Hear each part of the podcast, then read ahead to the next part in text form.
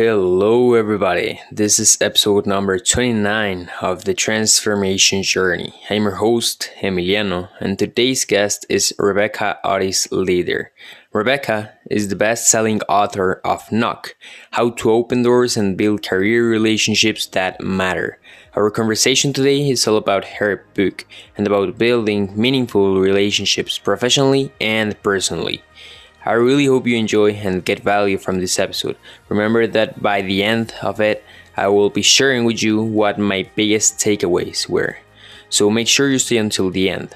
If you would like to, I'd love if you could share in your Instagram story that you are listening to this episode. Tag me as at the dot transformation dot journey and I will repost the story for you. So now, without further ado, let's get into episode 29 with Rebecca Otis Leader.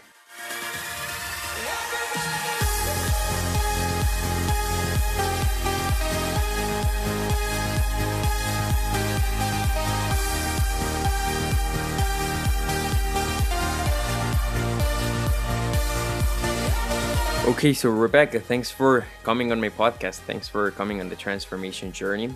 And I am excited to talk with you today about your book, about Knock how to open doors and build career relationships that matter.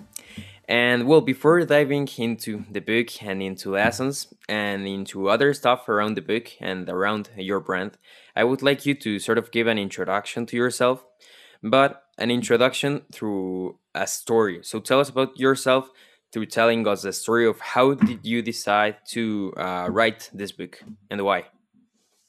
Awesome. Thank you so much, Emmy, for having me and for partnering with me um, to showcase some of the um, the advice and the stories that are in Knock. So my name is Rebecca Leader, and I live in Denver, Colorado. Um, and pr- prior to that, I lived in Chicago, Illinois, um, by way of Austin, Texas. And I would say that's the story um, that led me to writing the book. Um, is that I've made some bold moves in my career some of which people would call a jungle gym rather than a ladder of logical steps. Um, really following my gut feeling, following um, you know where I felt I needed to be and where I could put my skill sets and really thrive. And so um, the same thing happened in my career. So I started off in the corporate um, setting, actually doing marketing for a government organization, and um, and then from there, I actually my um, I'm a writer and I'm creative, so my creative side took off, and I, I uh, built a blog called the recommendations and it was all about my fun passion similar to you and me. So it was about entertaining and hosting. Um, i love to cook. I love to bring people together. It was also about what you could do for fun in the city of austin texas and i was able to build a community of um, of readers of my of my website there uh, and also business owners because I got to tell their stories through writing on my blog. And um, from there, I actually decided to become an entrepreneur at a young age of 26. Um, although I think, I mean, you built me, you beat me on that. Um, and uh, so I decided to become a consultant for small businesses, nonprofits, and startups. Uh, and um, I wanted to help them with their marketing because I felt like they couldn't afford necessarily or have the budget for um, marketing or PR agencies that were sort of at the big scale. And I wanted to help the smaller, you know, newer and mom and pop shops, uh, if you will. And after um, doing that for about a year and a half, it was very successful, but I sort of felt a calling to expand my wings and uh, move. So I mm-hmm. actually ended up moving to Chicago, where I then continued my marketing journey and my marketing career. So um, I tell these stories because um, as I mentioned, it was more of um, following uh, my intuition, following what felt right, depending on the time of my life.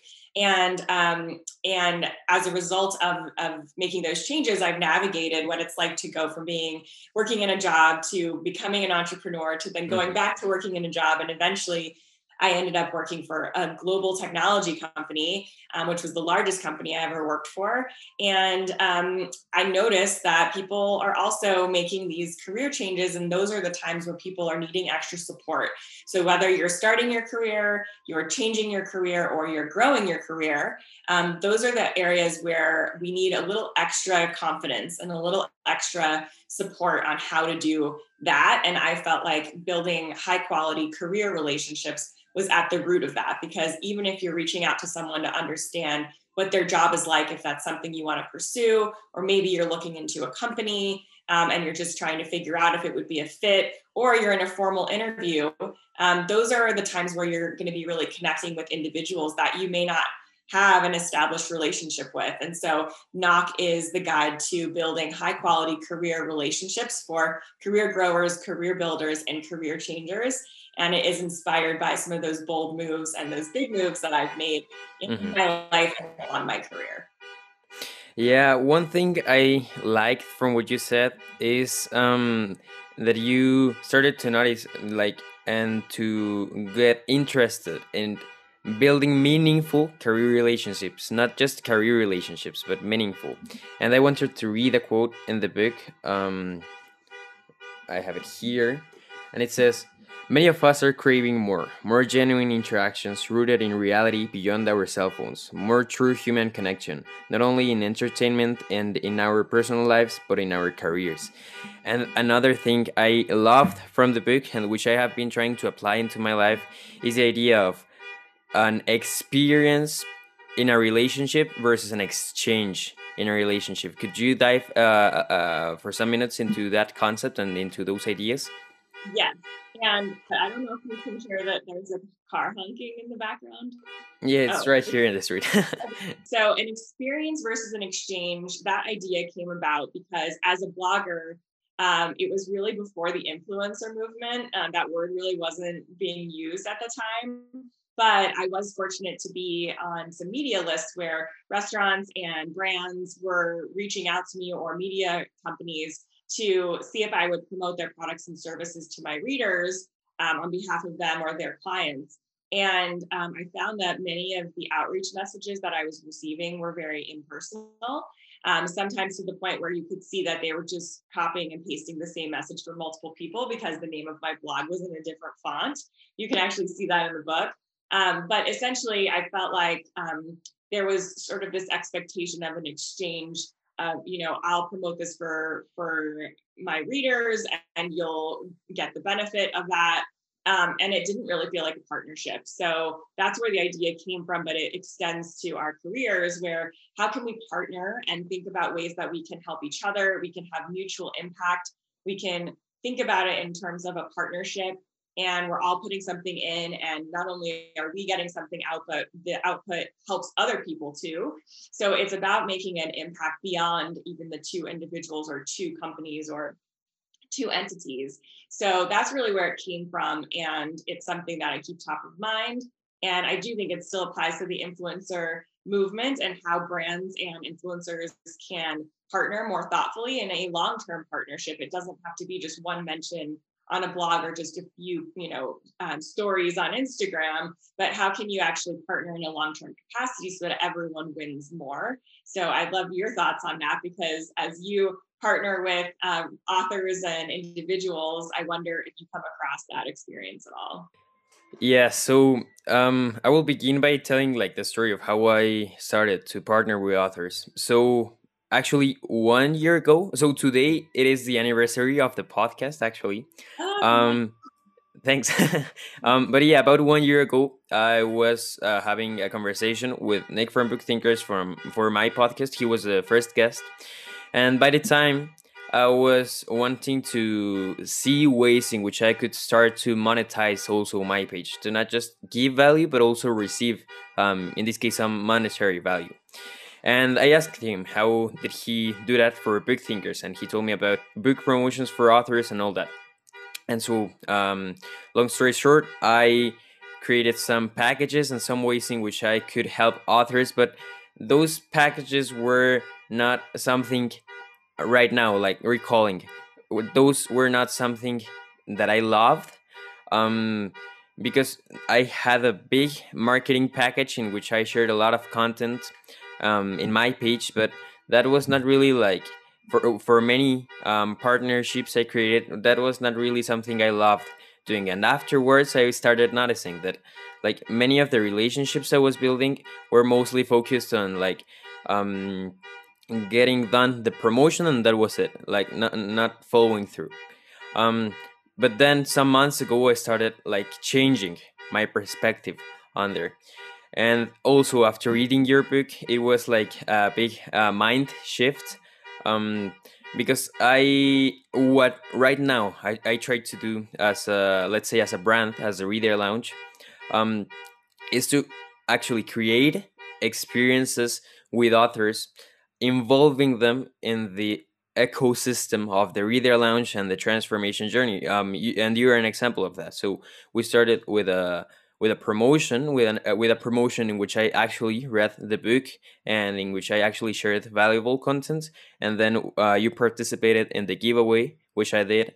And now we're having this um, Zoom conversation for my podcast. And those things those um pieces of value are what now uh, now yeah right now I'm trying like to integrate into a bigger ecosystem to partner with authors yeah in the case of the reader lounge mostly with authors and so that I can build relationships in which we both are benefited but in which we can um like impact others which is the the third step uh, sorry the second step of the knock method and i want to get into that. But yeah that's what, what i would say. So right now i'm uh, focusing a lot more on on building experiences over just exchanges and i think it's something like very meaningful for me and impactful because since i want to be an entrepreneur my whole life and to keep creating stuff and connecting with people um, it will it will make a big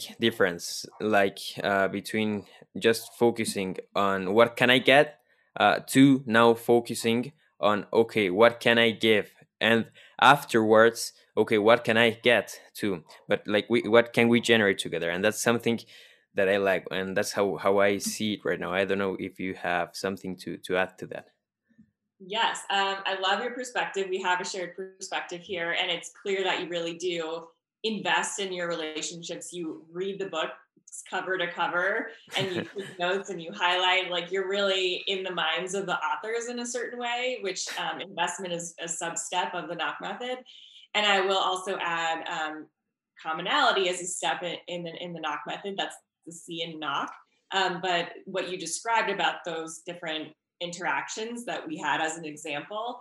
I call that filling up your commonality cup. So you can think of an experience rather than an exchange like a series of common events or common interactions or partnerships, and you continue to build on that. Um, and now we have multiple common experiences mm-hmm. rather than simply just one where maybe there was an exchange of goods and services or there was a quick hello or one coffee meeting with someone and then you never talk to them again by the way, a follow up message or a thank you, which is very simple, but sometimes easy to forget when you're busy, is a simple way to keep that conversation going and fill up that commonality cup. Yeah, well, let's now get into like more concepts of the book. And I would like to start talking about like the impact on health of meaningful relationships, but especially of not having meaningful relationships. Could you talk about that and about that chapter in the book? Yes. So the second introductory chapter of the book is about how you physically and mentally feel as a result of building high quality career connections, um, or um, how you feel without, um, in the absence of those connections. So essentially, you can even remove the word career, um, although that's the lens that, that I wrote the book through, um, and just talk about high quality connections. And the idea is that even in our careers, even when we're in business meetings or we're talking to clients, you know, we can get to know people on a human level. And through the research that I did uh, for Knock, I learned that high quality connections, even in our careers, can um, actually benefit our heart rate and our blood pressure.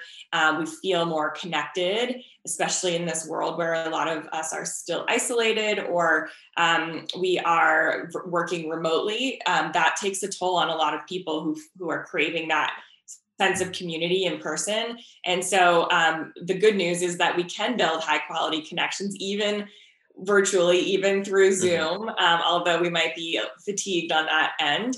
Um, but uh, there was eye opening research about the health risks of isolation and loneliness. Uh, and I pulled that into this conversation because um, it talks about how much more. Um, how much richer our lives will be and how much healthier we can be even if we um, put an emphasis on building high quality connections. as we develop our careers. Um, and uh, so, so that was powerful research. I thought that um, not that I'm, I'm building a case to do it necessarily, like convincing people why it's good for you, but it talks about how it's good for you beyond simply getting the job or getting the client or getting the sale. Uh, so that's the research that I, I uncovered. Mm-hmm. And about uh, connecting online through the last uh, year and a half, so since the pandemic started, um, I have built like great relationships with many people, and I have only physically met one of them. Mm-hmm. Um, and yeah, it's really great. And the one who, who I met is my friend uh, Emilio Emilio Ortiz, and he was here on the podcast. We did a collaboration for a collaboration post for the Reader Lounge. Now we are building a project in which his business and well, the Reader Lounge will like have a joint venture, and this type of connection is really great. I I am loving like to connect with like-minded people and at least for me, the way in which I have found how to do that is online because I mean, like in my school, there aren't many people who I can talk about this stuff with. Um, and because of that, and because I spent most of my time at school, it's like more difficult to to talk about this. And I do love meeting people online and creating relationships online. But that's just because in my situation it is easier for me. Maybe five years from now it will be easier to travel and i don't know. Um but yeah now i would like you to give like an overview on what it is to knock and of the the process. So i want to also get into each part each step of the process but just give us an overview of what it is to knock Sure. So I'm really glad you asked this question because um, I have had some philosophical questions with um, my husband about this because we were talking about knocking and how sometimes it feels like, um, well, we had the question of who's opening the door. Is it the person that is sort of reaching out for the first time, or is it the person who's answering when you knock? And so we kind of got in this cycle of that. But essentially, um, the idea is it's not necessarily knocking on doors like trying to make a sale, um, like the old school, you know, going door to door and trying to sell phone books or shoes or knives or whatever. But it really is about how to um, feel confident in reaching out to individuals, even if you don't know them very well um, to in an attempt to open the door in a meaningful way for both people. So it is about mutual value. And so the idea is that um, you would, and we'll go into this the steps, but you are intentional about that. So when you're reaching out to connect with someone, there's a reason why you're reaching out to connect with them. Mm-hmm. Either someone suggested you might have things in common, or they might have some advice for you, um, a mutual friend, or you have worked in the same industry or they do one thing and you do another and those are complementary skill sets or you really admire them. Like sometimes it's just you heard someone speak or you read a book or you um, heard about someone or you read an article and all of a sudden it really clicks with you and you really want to connect with this person because there's something there that you think you would jive on. And so knocking is an intentional way to open the door with individuals along your career. And that could be with a manager, it could be with your colleagues or your team if you are a manager, that could be with a mentor or a potential mentor or your mentee, that could be with um, prospects or clients, that could be with, if you're a startup founder, it could be with investors. Um, so there are so many ways, and also hiring managers and interviews. Um, there's so many different forms of high quality or of career connections. So how can we enrich the quality of that and um, I believe that a lot of that work falls on our shoulders to do the pre work, to do the research, to invest up front to ensure that it's going to be worth it for the other person to at least have a productive conversation. You never mm-hmm. know where it's going to lead, but you might have some ideas, and hopefully, you've thought about that in advance.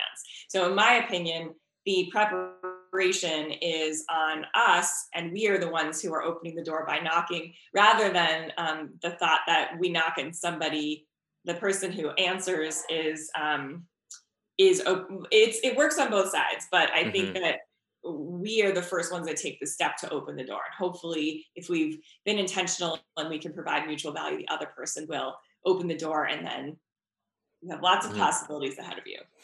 Yeah, right now I'm remembering that I saw a video um uh, in which Tony Robbins talked about relationships, and I want to ask you your opinion on it. So in the video, he talked about how like the important thing in re- in like developing the correct relationships the the important part is to be selective but not selective on who you um partner or like connect with it's to be selective of who you are in the relationship mm-hmm. and if mm-hmm. if you select who you are then for the relationship to still like be be able to be lived um, the other person has also to adapt to to like let, let's say to your level um, so that you can like keep at the same level and keep their relationship or the friendship so what are your thoughts there wow yes i love that idea um, i agree to some degree that um, we can decide how we show up to relationships.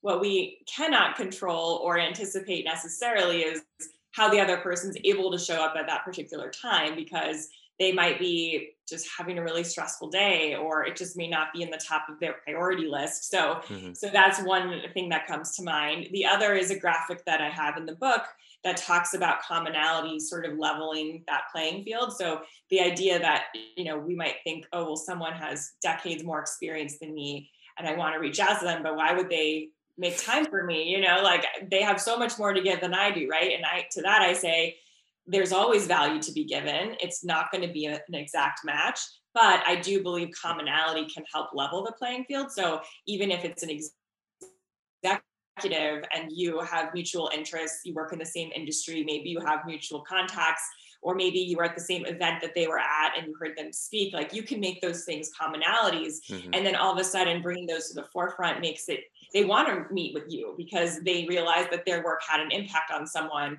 else. Um, and so that also comes to mind as you talked about sort of like how people show up and, and level with each other. And so commonalities is one that comes to mind for me um, and so those are my thoughts mm-hmm. Um, I do think also, like in my case, with the interviews, sometimes to certain people, I feel like I shouldn't reach out to them yet. Um, because if I reached out right now for an interview, they might not accept, and in the future, if I reached out again, uh, they might they might remember that time, and I I sometimes think like, oh, they then might not want to have the interview or, or meet or whatever.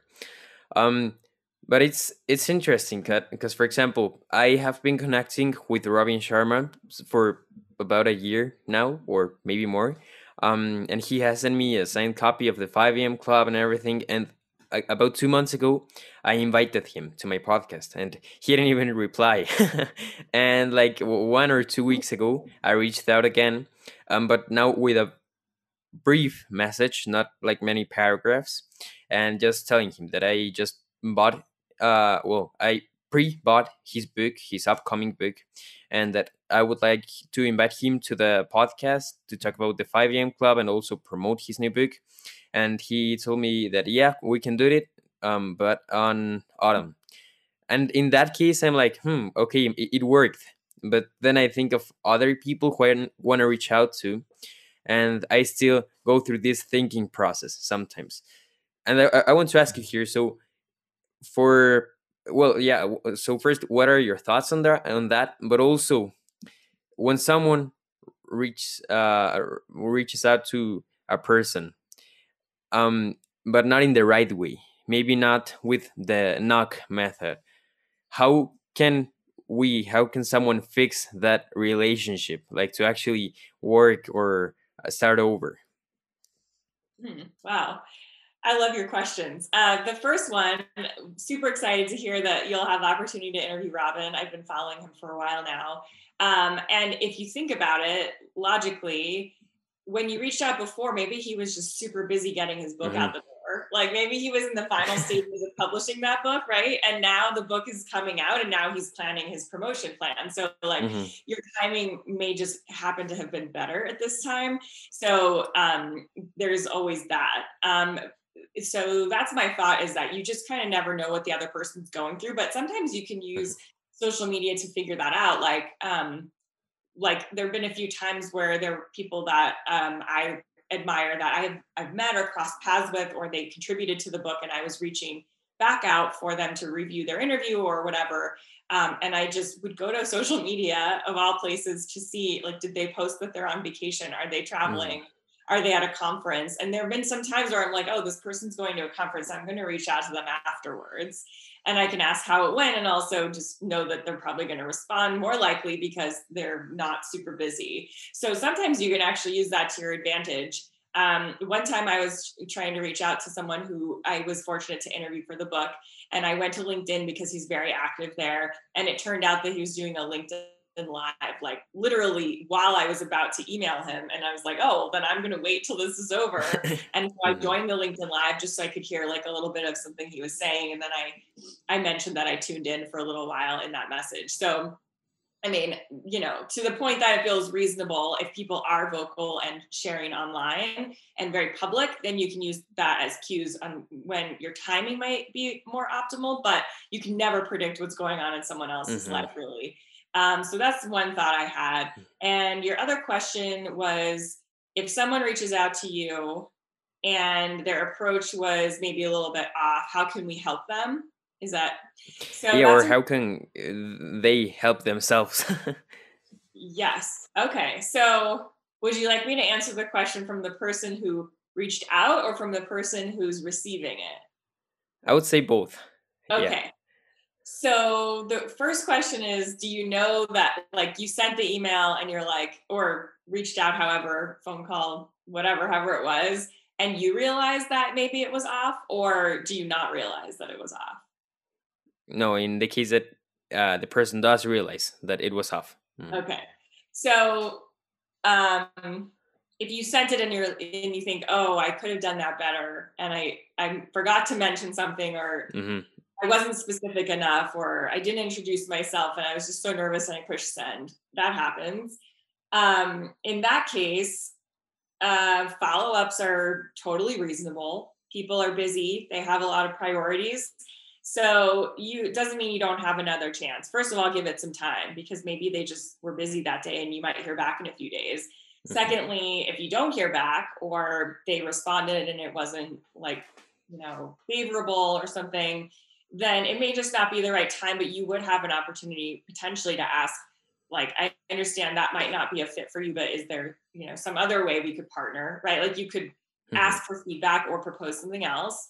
Or if it's just you didn't hear back at all, you could always, you know, give it a few weeks or a month or something and then come back and refine your strategy. And by then you could have done more research or you might have rethought mm-hmm. how you wanted to present the message. So it kind of depends on the situation, but um, but it takes practice and it, we're all human. So you just don't know exactly, um, you know, what's going on in someone else's life. And so I don't, you know, don't be too hard on yourself and we, you're trying, right? Like it takes a lot of courage to reach out to somebody, especially someone you really admire or someone who um, has a lot of experience. On the flip side, I've had people reach out to me for a referral to, to a job at the company I worked for, or for a connection to someone to help them along their career path, or whatever it may be. And I've noticed, you know, maybe they didn't personalize it enough, or maybe they haven't done their research, or they didn't customize their resume for the role, in which case I will provide that guidance to say, mm-hmm. like, happy to make an introduction, but I might suggest that you modify your resume to include these things that you're really passionate about. Like, I noticed they were missing, first or um, you know have you looked into what this company does or the values that that you really admire? Or i'll say like what interests you about the company? And if they say something very general um, then i would say you know can you find something that's more specific that shows that you've really done a lot of research? So you can coach people um, to sort of reconsider their approach in a way that you think might um, warrant better results but um, so i think that there's it's on both sides. It's like how can we continue to improve our communications that are thoughtful and meaningful for the other person and create that mutual value or at least indicate that you know this time would be valuable for them and for you and that maybe together you could make a bigger impact? And then if you're on the receiving end there's there are times where it's helpful to provide a little bit of feedback and just say you know like i hope you're open to this feedback mm-hmm. um, i don't know for sure but i think you might have some really great success if you you know go back to the drawing board and make a few adjustments so i think that um, we can help people be aware of that and when we're in the mode of sort of meeting goals for ourselves sometimes we um, lose sight of some of those details and that's totally natural i think so it's helpful to have that feedback mm-hmm. so it's on both sides and we should like focus on timing, but also most importantly on improving. And to improve, yeah, feedback and what can we do better, mostly. Sure, and and just trying. Like like I said, it takes a lot of courage to do it. Um, to reach out to somebody that maybe you don't know or you don't know so well. Mm-hmm. Um, but yes, I think that's a great summary. And um, and it's very very common for like your example one time to just you, you weren't on somebody's radar and the next time you reached out, out you caught them on a good day. And mm-hmm. if you think about it in your own life you're you know at school and you're doing podcasts and you're reading and you can't be everywhere all the time. And so if someone was reaching out to you how would you want to want it to go down right? Like in some cases you might just be totally in over your head. It's time for exams. Um, and other times it's summer break and you have a little bit more time. So um, it's just kind of going back to the human level. Mm-hmm. well now let's get into like the actual steps because one thing you mentioned um, that is uh, like knowing your contact to also know when to reach out and when it is best. And the first step in in the knock method is know my topic and my contact. So could you talk about that about that first step in the knock method Yes. So um, if you are looking to open doors with individuals, companies, organizations, um, you need to know where you're coming from, as you mentioned earlier, sort of know how you're going to show up to the mm-hmm. relationship. Mm-hmm. And you need to know enough about that other person or contact. There's a reason that you want to reach out to them. And so you, you um, you know, where do they, there's some place that they came from, either your research or um, you saw something or a mutual contact, as we talked about before. And so knowing as much as you can, that's, um, that's, that's not creepy, but as much as you can get to know about a person that's publicly available or your mutual contact can tell you about them, um, that's going to set you up for success because you're going to be able to show up in a way that's hopefully um, relatable and meaningful for them too. And knowing your own um, your own whatever topic um, background um, the perspective that you want to bring to this individual relationship is important. So for example the first story in the book is about um, this amazing couple in chicago jeff and jennifer and they built a school and um, they needed to know details about how they were going to build the school in order to ask people to support it financially and to you know actually donate to make the school happen.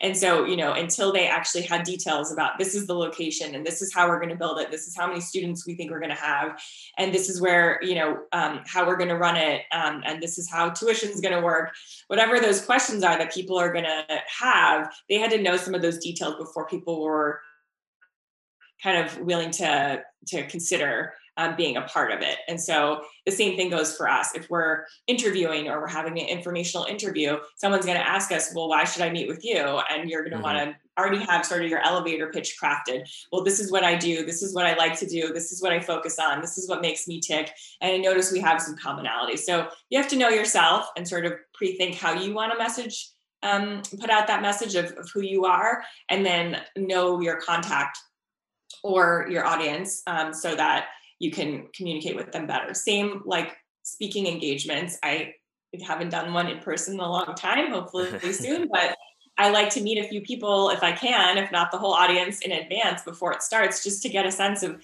what brought them there today. You know, who are they? So that I'm speaking with an audience and know more about who is on the other end of that message so that it can resonate.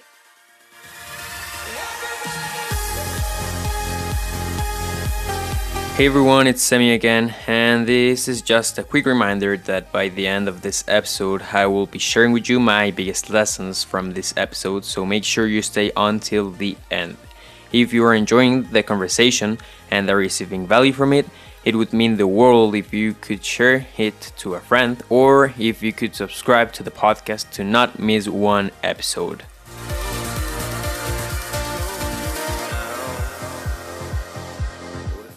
I think some something interesting to point out here is knowing your why and the purpose of connecting with someone or or, or connecting with an audience.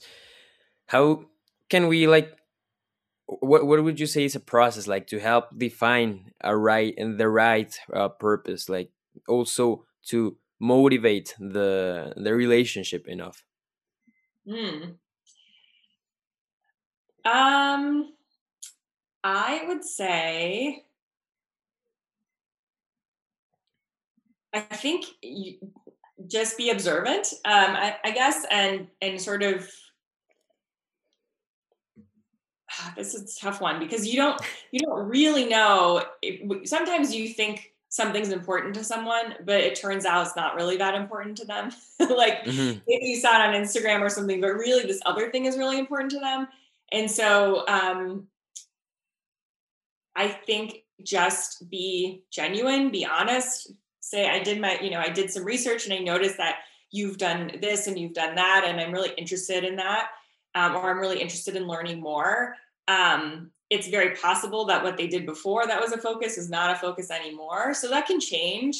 But I think it's just being genuine and honest and showing that you've put in that that work to get to know them. And um, and then it goes beyond the task. So if you, if I've gotten to know what makes Emiliano excited, then even if I kind of was off in what I thought was your priority today, I still was able to connect with you on a human level and understand what you're passionate about. And so mm-hmm. I think it's about just trying to understand where people are their their best selves. Like if they're on stage speaking, like what are they talking about? But where do you notice they light up and smile or like mm-hmm. personal stories they've talked about so i think it's about listening i think it's about uh, being observant and doing your research and then being genuine and sort of just showing that you've taken a genuine interest in that person um, even more so than what they do um, maybe and and then that's how i think you could mm-hmm.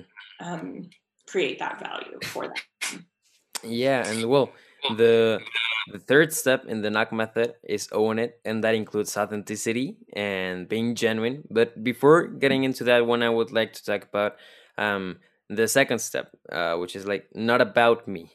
And I perceive this mostly as adding value, adding value to the other person and adding value like together with the other person.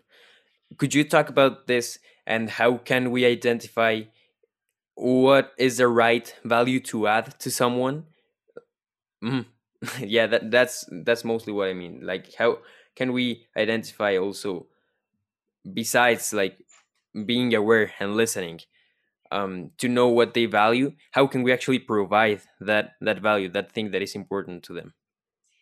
This is an easy answer and we don't always think of it which is ask them ask them what's important to them. Because going back to the example of influencer and brand partnerships as an example um, if you're the brand and you're reaching out to a potential client and you presume because you've looked at their content because you've done your research and you've known your you know your audience in step one that this something is you know of value to them but you really don't know. I mean, you you think you know, but when you reach out to them, you open the door, but leave it open enough to say, I'd love to hear what you're working on now and what you would value in a partnership.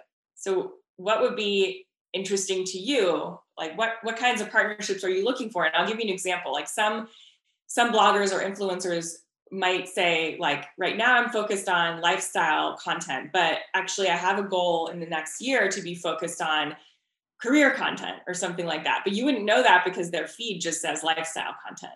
So you can make assumptions based on what you see in the research. But I would say when you're able to open the door, just highlight the commonality, highlight what you think might be of value, but leave it open enough to say, but I'd love to hear what ideas you have in, in what would be a meaningful partnership. And so that's the same thing in business where many people are, are in rooms. I've been in many of them as a marketer where we have research and we have data of what our customers are doing or what they want. But sometimes we forget to go straight to the customer and say hey here's a survey or tell us your feedback or what do you want to see here? So um, that's how i would say we can really figure out what's of value and then you can work to provide it. Hmm. it's interesting because i i was thinking about about this second step mostly for connecting with mentors and with let's say people above you um, or, or people you look up to. But i hadn't thought about it like uh, with customers or like in a business about how you can add more value. And then that, and that's true that's why many many many businesses or many i don't know for example i think airbnb and those sort of uh yeah businesses have like this feedback loop they try to implement so they they can like keep improving and keep adding more value.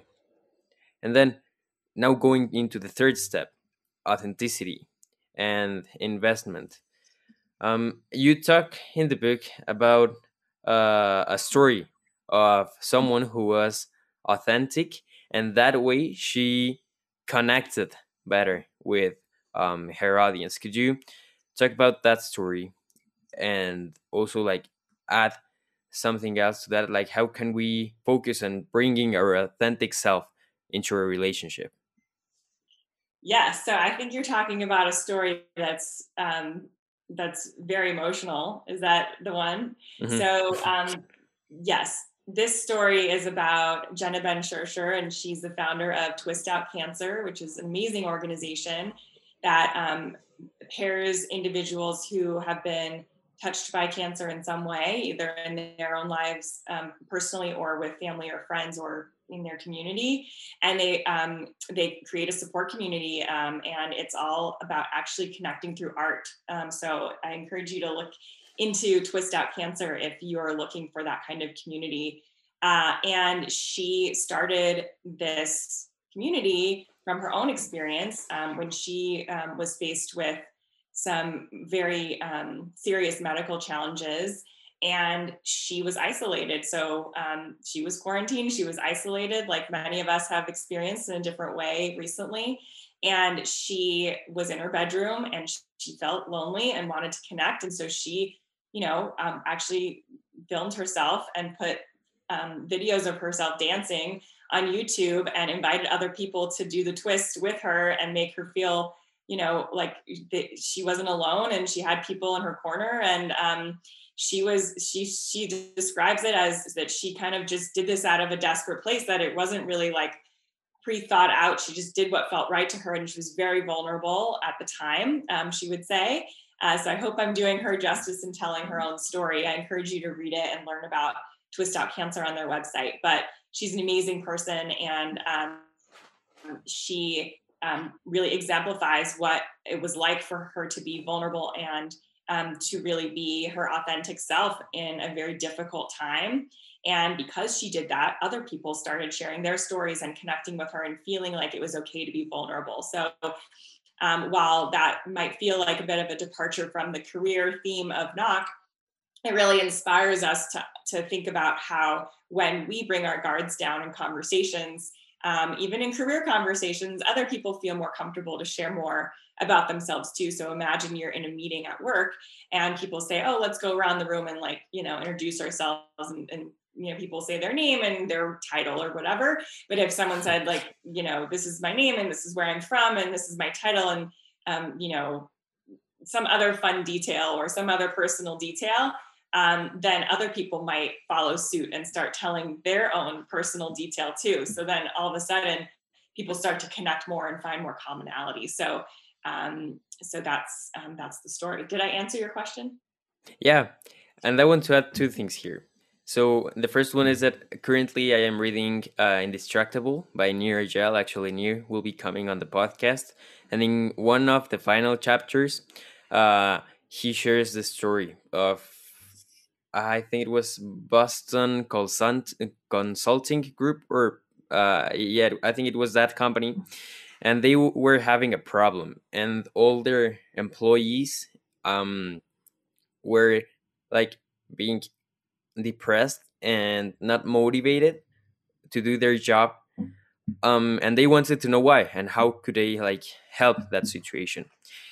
And what he shares um, what he shares is that they opened uh, sessions so that employees could uh, openly talk and share how they were feeling.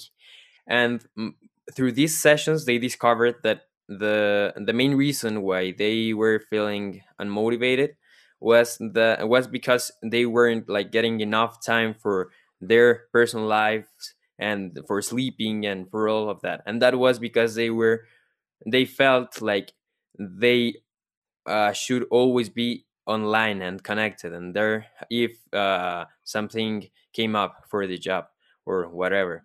Um and i think it's something interesting but because they solved the problem because they like opened the sessions to talk freely and like share stuff and how they felt through authenticity and not like faking or wearing a mask to like hide that part from themselves. So that's the first thing. Um, do you want to add anything to that? I'm good for now. okay. Yeah. And the second thing is that um i had don miguel ruiz jr in the podcast like about two months ago i think. And we were talking about like what it is to know yourself and what it is to bring your authentic self into a into a relationship. And like briefly told bringing your authentic self into a relationship is like like being conscious of how are you like acting but being conscious of which part of you are bringing into the relationship. So being authentic is not about bringing all of yourself into a relationship. It's about bringing these commonalities these authentic commonalities that resonate with other people. And this way you can relate to many people still being your authentic self. Do you have anything to say to that? Yes, I can really resonate with that because I have many interests like you do, and uh, that has proven to be a little confusing for my personal brand sometimes. Mhm. Um, but really, it's just about wearing many hats, as many people do. And so, depending on what situation I'm in or what the topic is at hand, I'll sort of put on a specific hat. Like sometimes, if I'm talking to people who are bloggers, then I'll mention that I, you know, have a blog, or if I mention I'm in a in a um, professional setting of, of marketers, I'll talk about how my career has been built on marketing. So um, I totally resonate with that, and I'm I think it's probably something that I don't even realize that I do now, but um, I choose to sort of um, bring bring out different parts of myself in certain situations where there are more commonalities and where there's going to be sort of more relation. Um, and what I love is when sometimes you don't know that someone has something in common with you because you shared something else, and then all of a sudden you like uncover new commonalities. So uh, I can definitely resonate with that idea.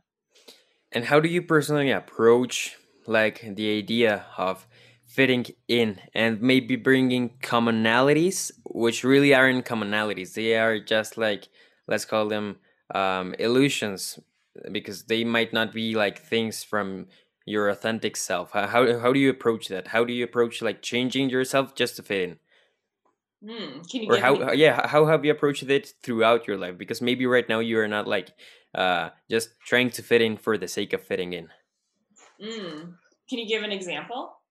yeah so yesterday i was talking with a friend um about this topic and we were talking about how like many times um to both of us we sort of feel weird with certain friends because we like do not resonate with all of what they do. And an example of this is for example is that many of many teenagers including myself um, right now like watch tiktok usually. I don't wa- don't watch it like on a daily basis and a lot of uh, and like I don't spend much of my time in it but like being with some of my friends or people who have been my friends through some years i kind of feel weird like not having that same commonality of them spending uh six hours of their day watching tiktoks or whatever. So those are like little things which sometimes like make me and also make my friend uh like feel weird um about not like resonating with people we usually resonated with. And what we have found is that like it's important to like bring into the relationship things which make us have more commonalities with them. So it's mostly about commonalities about like yeah having things in common. But for for some relationship it's it is like more difficult to find that. And at least for myself um i do not do this anymore but like many times we create an image of ourselves just to fit in the group. And that can also make we makes uh, make us feel uh, worse. And because we might not feel like we have meaningful relationships. So the main point here is that many times we do not feel like good or yeah like maybe even healthy because we do not feel that we have um, like authentic, meaningful relationships due to the lack of commonalities. And this many times is tackled through creating an image of yourself, um, but uh, uh and that is an illusion. That is not like real. So that is like the main example that I would give. How how can we like approach this in a better way about like building commonalities in the in the right way? Sure. So, first of all, thank you for sharing that example because I think you were a little bit vulnerable there because your friends are going to be listening. So, um, thank you for sharing that. So, I think where I would take this in the career, um, the career arena is sort of noticing how, notice yourself notice your body language notice how you're feeling when you have career conversations for example if you're interviewing for several companies and you're looking for a different job, um, you're going to show up with an image because you want to present yourself in the best way and you've done your research and there's a reason why you're in the interview because you applied and there's something that they saw in you. Um, and then you get to the interview and sometimes you're going to be like, oh, wow, this doesn't feel right. Or this mm. culture feels a little different than what I was expecting or maybe you feel like people weren't as friendly as you were hoping or something like that and you notice you, you're still trying to make that great image because you want them to like you but maybe mm-hmm. you don't actually like that culture it doesn't feel good and so i think um, we forget that interviews are two way and that they are a trial to see if we could fit in and we would feel comfortable and good in that opportunity uh, and so I can relate to that. And I think many others who have been in a career search at some point have felt that way. Um, and so it's it's about being in tune with yourself. You can certainly find commonalities, and it may just be that one individual or two individuals you don't click with, but the rest of the company you do, and you really like the work. Um, in which case, you lean on those commonalities um, and talk to more people and validate that that's true. Um, so I do think it's about pulling on commonality, but it's also about recognizing where maybe it's just not a fit right now, or it's just not a fit. And how do you feel like when you get off the phone? Do you feel energized, or do you feel mm-hmm. kind of like, oh, that just didn't feel great, but like I still want the job, or, or like I think I want the job because I need a job, but it just didn't feel good and so i think um, we should remember that an interview is also like like a two-way relationship uh, and so that's kind of what comes to mind right now is, is let's look inward and see how we feel um, in these interactions. And um, in the professional setting, you're, you meet with people all, all the time, many of whom you didn't choose to meet with. Like they're on a team that you're supposed to meet with to execute a project. And so it's not like you selected the particular individuals that you're responsible for meeting with. And sometimes you're not going to have things in common or it's just not going to jive. Um, but you know, that's sort of that's sort of part of life, and you can lean on those commonalities to sort of get through. Uh, and um, so that's kind of what comes to mind right now on that topic, and and just reconnecting with your authentic self, and and just um, you know being comfortable admitting when an opportunity or a relationship is not serving you or isn't making you happy and if you have control over where you're spending your time there if you can pull back a little bit and put your energy with individuals like for example some clients are a big headache and um, you know they are great and like they provide business but maybe they take a lot of energy and a lot of time and they're not able to serve other clients that um, that give you energy. And so um, you know sometimes like if you're an entrepreneur sometimes you have to be selective with with where you um, put your time. And so i think that relays into authenticity of you know what what is your personal brand? How do you feel um, how, can you choose who you're working with um, and where you spend your time? And know that you're there's always going to be uncomfortable situations. There's going to be people that maybe you don't um, mesh with as well but i agree with you that leaning on commonality in those situations can help get you through. Mm-hmm.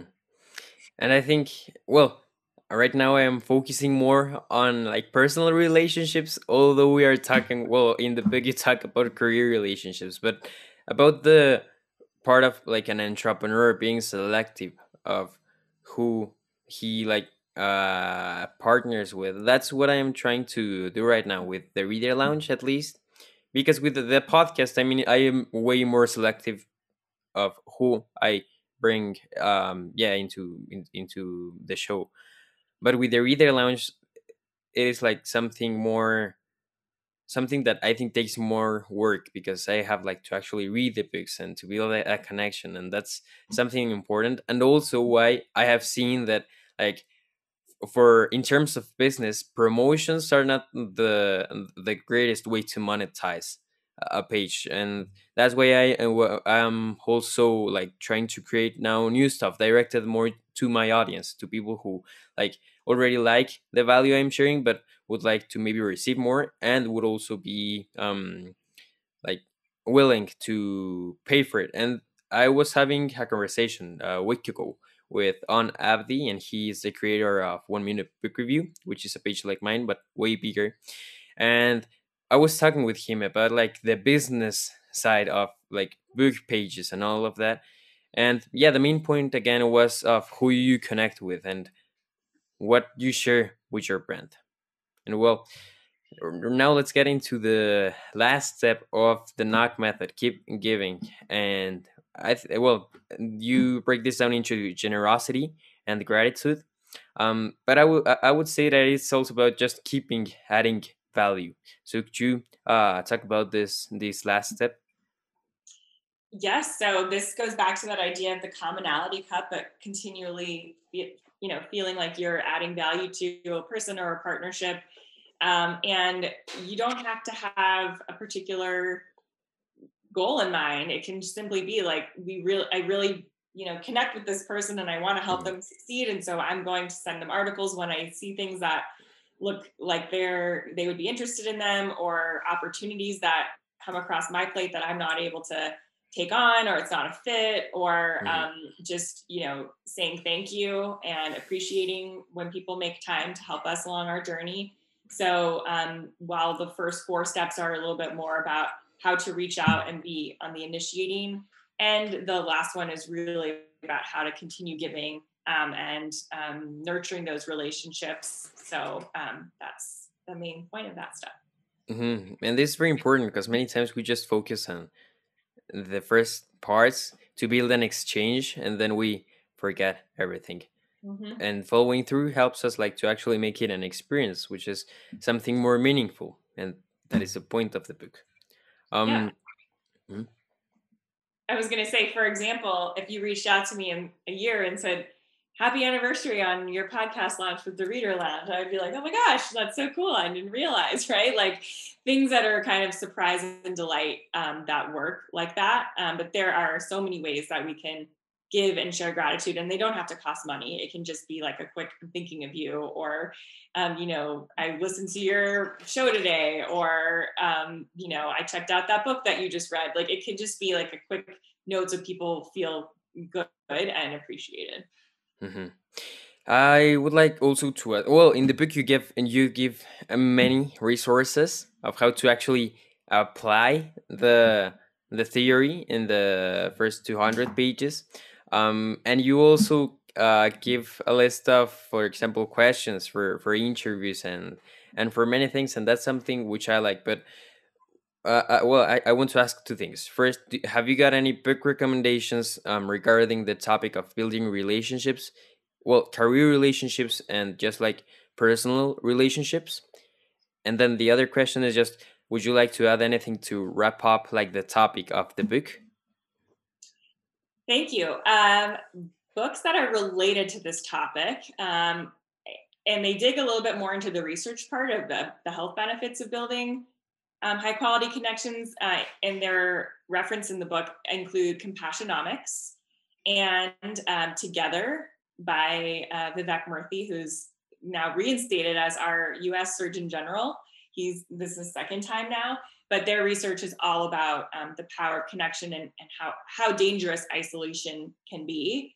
Um, and so those are two of the books that i've been thinking about. And then i don't know if you have met her yet but i'm um, total fangirl of alex carter her book ask for more and it's about negotiation but it really is about connecting with yourself and connecting with others um, and feeling empowered so it's not a direct connection but i would recommend that book as well. Uh, so those are some of the books. And what was the final question? Yeah, is there anything you would like to add to wrap up the topic of, uh, yeah, of your book of Knock?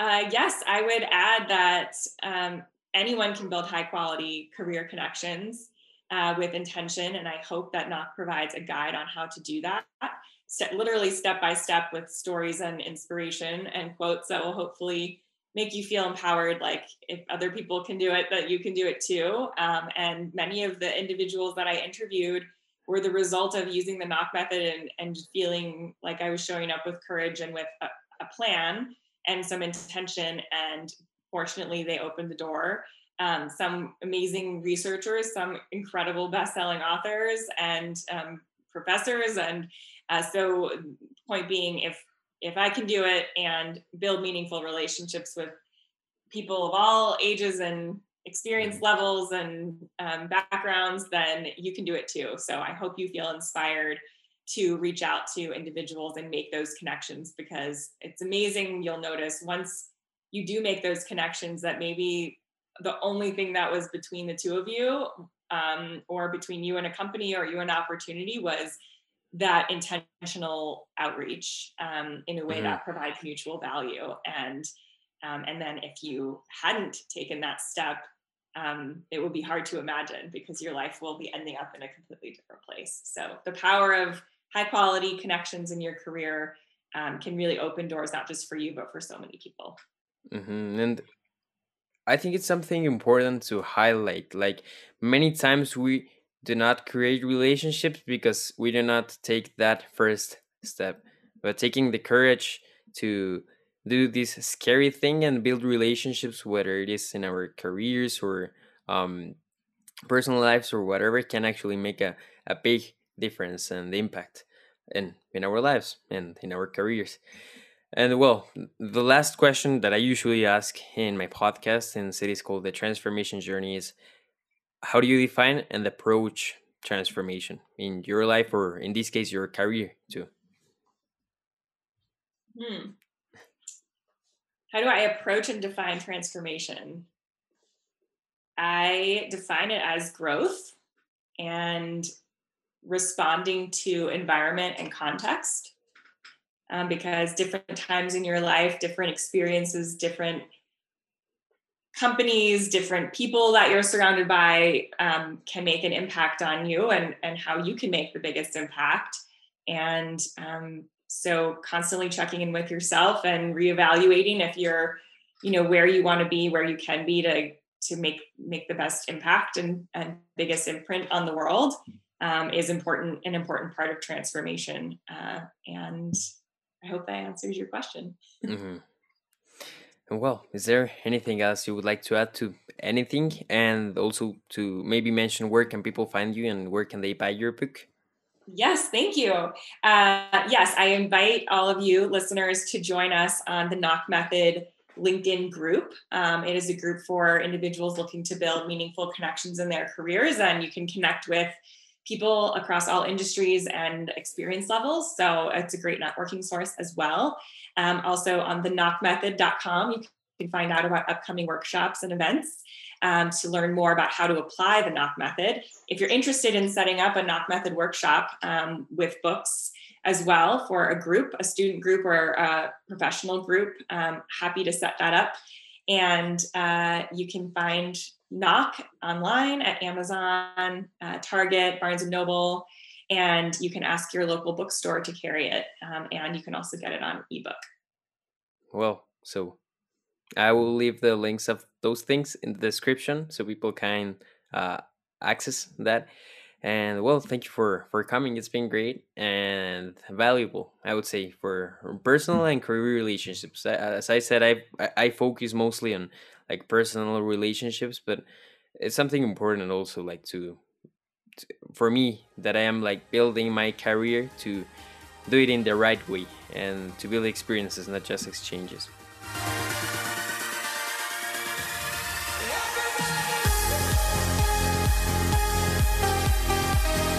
So that has been episode number 29 of the transformation journey with Rebecca Otis. I hope you found it valuable and that you enjoyed it. Before getting into what my biggest lessons from this episode were, I would really, really love if you could support the podcast in one or more of the following ways sharing the episode on your Instagram story, sharing the link to a friend, following the transformation journey on TikTok, Instagram, and YouTube and leaving an iTunes review in which you share what you find valuable from this podcast and why you decided to invest your time and energy listening to this episode. If you also want to DM me through Instagram and share with me some feedback regarding this episode or anything else in general, you can look for me as at the dot transformation dot journey. I really love hearing about you, so connecting would be cool. Now, let's get into the promised pieces of value that I extracted from this episode. Number one, experience based relationships are relationships in which the focus is to keep having common experiences that add value to both sides and to others. Number two, enriching the quality of a relationship lies in each of us. Number three, be intentional with your relationships. Know why you want to develop them and how you choose to show up to them. Number four, be authentic. Number five, keeping up a relationship could have the simple purpose of mutual support. Number six, many times the difference between a great relationship and a relationship that will never exist is taking the first step with courage. And number seven, for transformation, self awareness and checking in with yourself is very important. Thank you for listening to this week's episode. I hope it was worth your time and energy and that it had lessons of value for you. My name is Emiliano, and I will speak with you in the next time.